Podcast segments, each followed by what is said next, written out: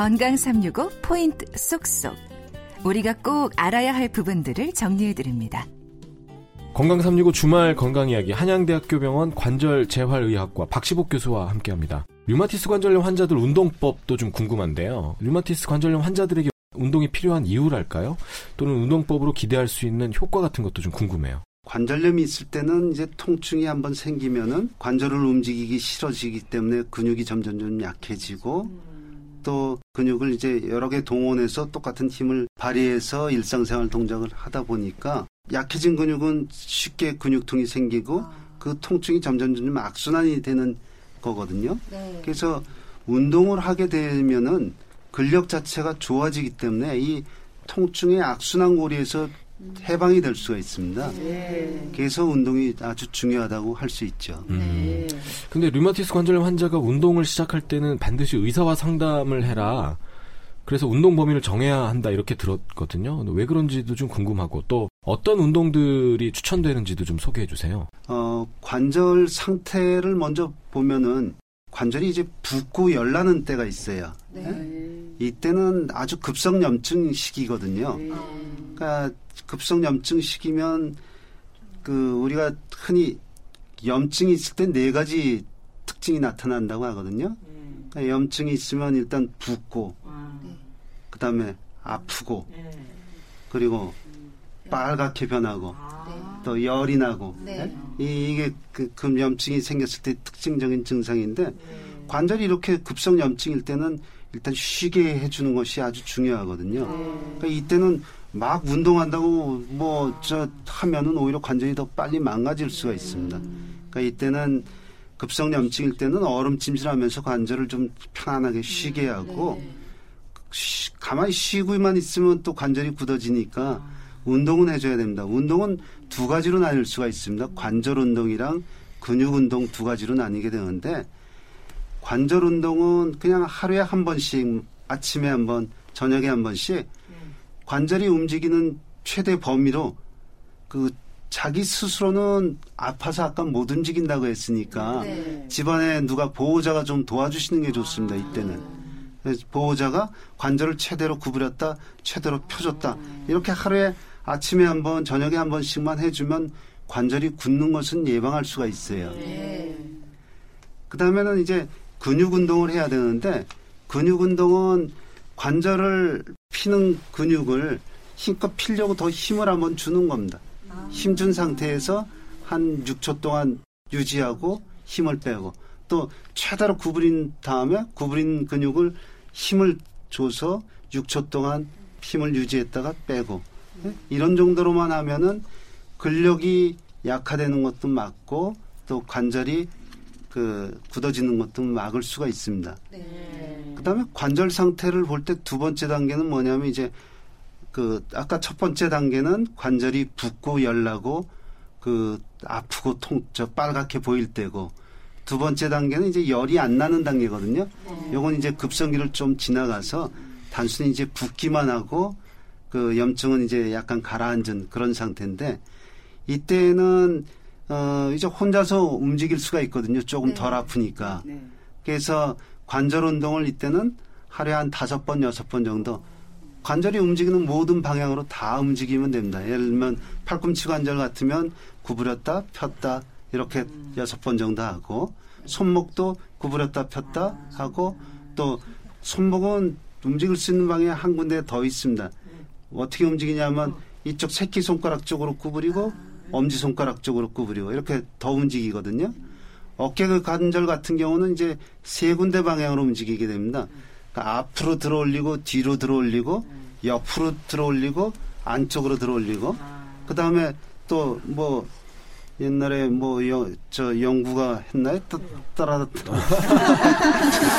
설명은 잘 못하지만 팔을 밖으로 돌리고 안으로 돌리고 이렇게 여섯 가지 방향으로 움직여 주면은 됩니다. 우쉬 하는 자세잖아요. 우쉬. 이시요. 예. 그 다음에 이, 이때 두 번째 단계에서 의 근력 운동은 어떻게 하냐면 그 팔씨름 운동이랑 이제 아령 운동 두 가지로 나뉠 수가 있습니다. 팔씨름 운동은 쉽게 생각하면은 자기 손목을 두 개를 X자로 겹쳐 놓는 겁니다. 손목을 X자로 겹쳐 놓고 그 안쪽에 있는 손목은 팔꿈치를 밖으로 필려고 힘을 주고 예? 바깥쪽에 있는 손목은 안으로 자꾸 끌어당기려고 힘을 주는 겁니다. 그럼 이제 두 팔이 서로 네. 팔씨름하듯이 힘을 계속 주게 되는 거죠. 네. 이런 상태에서 숫자를 세는 겁니다. 소리를 내서. 네. 그래서 하나부터 열까지 숫자를 세야 되는데 소리를 내야 되는 이유는 이게 숨을 쉬면서 우- 힘을 줘야 되기 때문이거든요. 숨을 안, 안 쉬고 힘만 열까지 꽉 주면은 복압이 증가하고 혈압이 증가해서 얼굴이 빨갛게 되고 잘못하면 이제 뇌출혈이 생길 수 있거든요. 예. 그래서 꼭 소리를 내서 숫자를 세면서 열까지 세고 또 다리 같은 경우는 이제 발목을 서로 겹쳐 놓는 거예요. 발목을 X자로 겹쳐 놓고 발목도 위에 있는 거는 밑으로 내리려 하고 밑에 거는 필려고 해서 발목도 똑같이 힘을 주면서 소리 내서 열까지 세는 거죠. 이렇게 근력 운동은 팔씨름 운동을 할 수가 있고요. 이제 아령 운동 같은 경우는 이제 가벼운 걸 선택을 하시는 게 좋습니다. 한 뭐 우리 요즘 뭐 조그만 물병 있죠. 그 정도 물병 들고 하셔도 상관없고요. 그래서 팔꿈치를 운동을 할 때 그 책상 위에다 팔꿈치를 대고 손으로 그 관절을 받쳐준 상태에서 관절에 움직이는 걸 이제 팔꿈치를 완전히 쭉 핀 상태에서 들려고 하면 너무 힘들거든요. 관절에 너무 무리가 많이 가니까 팔을 한 90도 정도 구부린 상태에서 천천히 폈다가 구부렸다 이거를 반복을 하는 거죠. 이걸 천천히 하시면 됩니다. 천천히 구부렸다 폈다 하면서 점점 움직이는 범위를 늘려나가는 겁니다. 그래서 완전히 쭉 펴지고 완전히 최대로 펴, 구부리고 최대로 펴질 때까지 관절 운동을 서서히 반복을 하는 거죠. 그리고 힘들면 이제 반대로 또 손을 바꿔서 하고요. 그래서 이런 식으로 운동을 하면은 어, 근력이 점점 점점 좋아지게 돼 있습니다. 그다음에 관절의 세 번째 단계가 있는데요. 이때는 관절이 붙지도 않고 열도 안 나고 그냥 단순히 굳어져 있기만 한 상태입니다. 근데 이때는 엑스레이를 꼭 찍어보고선 운동을 해야 됩니다. 관절이 굳었을 경우에는 왜냐하면 관절이 속에 변형이 돼 있는 상태에서 억지로 운동을 시키면 오히려 뼈와 뼈가 부딪히면서 뼈를 갉아먹고 관절이 오히려 더 손상이 될 수 있거든요. 그래서 이때는 어, 꼭 엑스레이를 찍어보고 관절이 변형이 없다는 것을 확인한 다음에 스트레칭 운동을 해야 되는데 이때는 관절이 굳었으니까 더 필려고 노력하고 더 구부리려고 노력을 하는 거죠. 그래서 힘 주면서 한 30초 정도 유지하고 또 필려고 하면서 30초 정도 유지하면서 관절 운동 범위를 좀 정상으로 만들어줘야 됩니다. 마지막으로 이제 네 번째 단계에서는 관절이 이제 변형되어 있는 경우가 있는데 이때는 가능하면 사실은 안 움직이는 게 더 좋고 정 운, 운동을 해야 된다면 보조기를 착용하고 관절이 좀 저 운동하는 동안에 흔들리지 않게 좀 잘 잡아준 상태에서 운동을 하는 것이 좋습니다. 그 이제 일반인들이 류마티스 관절염을 짐작하는 거는 관절이 변형이 생겼을 때잖아요. 그 치료를 통해서 또 염증 수치가 낮아지거나 해서 이렇게 한번 변형된 관절이 다시 돌아올 수 있는 건지.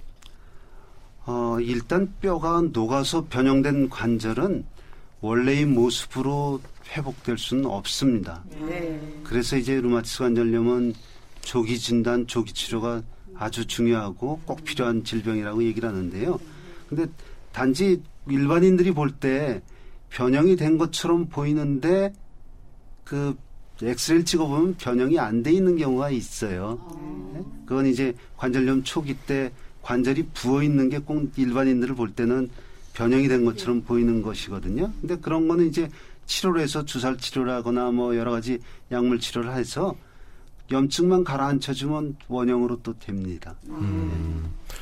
그 관절을 따뜻 하게 하는 온열요법이 뭐 오히려 염증 수치를 높인다 이런 얘기도 있고 통증 완화에 도움이 된다 이런 얘기도 있는데 어떤 게 맞을까요? 온열찜질은 온열요법 이거는 모든 경우에 통증 완화에는 도움이 됩니다. 예, 근데 단지 이제 루마티스 관절염 환자의 관절 속에는 관절을 손상시키는 이제 효소들이 많이 들어 있는데 이게 관절이 따뜻하게 지면 이 효소가 더 활발하게 활동을 하게 됩니다. 그래서 관절을 더 빨리 손상시킬 가능성이 있고 염증 수치도 더 높여주기 때문에 루마티스 관절염 환자의 관절에는 간암 따뜻한 치료는 하지 않는 것이 좋고 대신 관절이 아닌 사이는 관절과 관절 사이는 다 근육으로 이루어져 있거든요. 네. 이쪽 부위는 또 온열요법으로 해서 따뜻하게 하면은 근육통을 좀 줄여줄 수가 있거든요. 예. 그래서 용법을 좀 다르게 사용하면 됩니다. 음, 류마티스 관절염 환자를 위한 우- 체조도 있다면서요? 운동법 말고 어떤 체조인지 좀 소개해 주세요. 아, 루마티스 관절염을 위한 체조는 지금 우리나라의 보건소나 아니면 병원에 가시면 아마 많이 보급이 돼 있는데요. 건강 타이치 프로그램이라고 합니다. 이. 그래서 이 프로그램 자체는 이제 만성 질환이나 고령의 노인들이 안전하게 운동할 수 있도록 만들어지고 개발된 프로그램이거든요. 네. 그래서 대개는 타이치란 얘기는 태극권이란 얘기거든요. 아. 태극권 운동은 여러분들 뭐 동영상에서 많이 봤죠. 중국에서 네. 어, 어르신들이 공원에서 다들 모여서 네. 운동하는 게 있는데 예, 그 동작을 약간 수정을 해서 관절염이 있는 대상자들이 무릎이나 발목 관절에 무리가 가지 않도록 구성을 해서 한 60분 동안 운동할 수 있게 된 프로그램입니다. 류마티스 관절염 환자들의 일상에서의 불편을 덜어주는 이런 뭐 다양한 체조 방법 한양대학교 병원 관절 재활의학과 박시복 교수의 조언 기억하시기 바랍니다.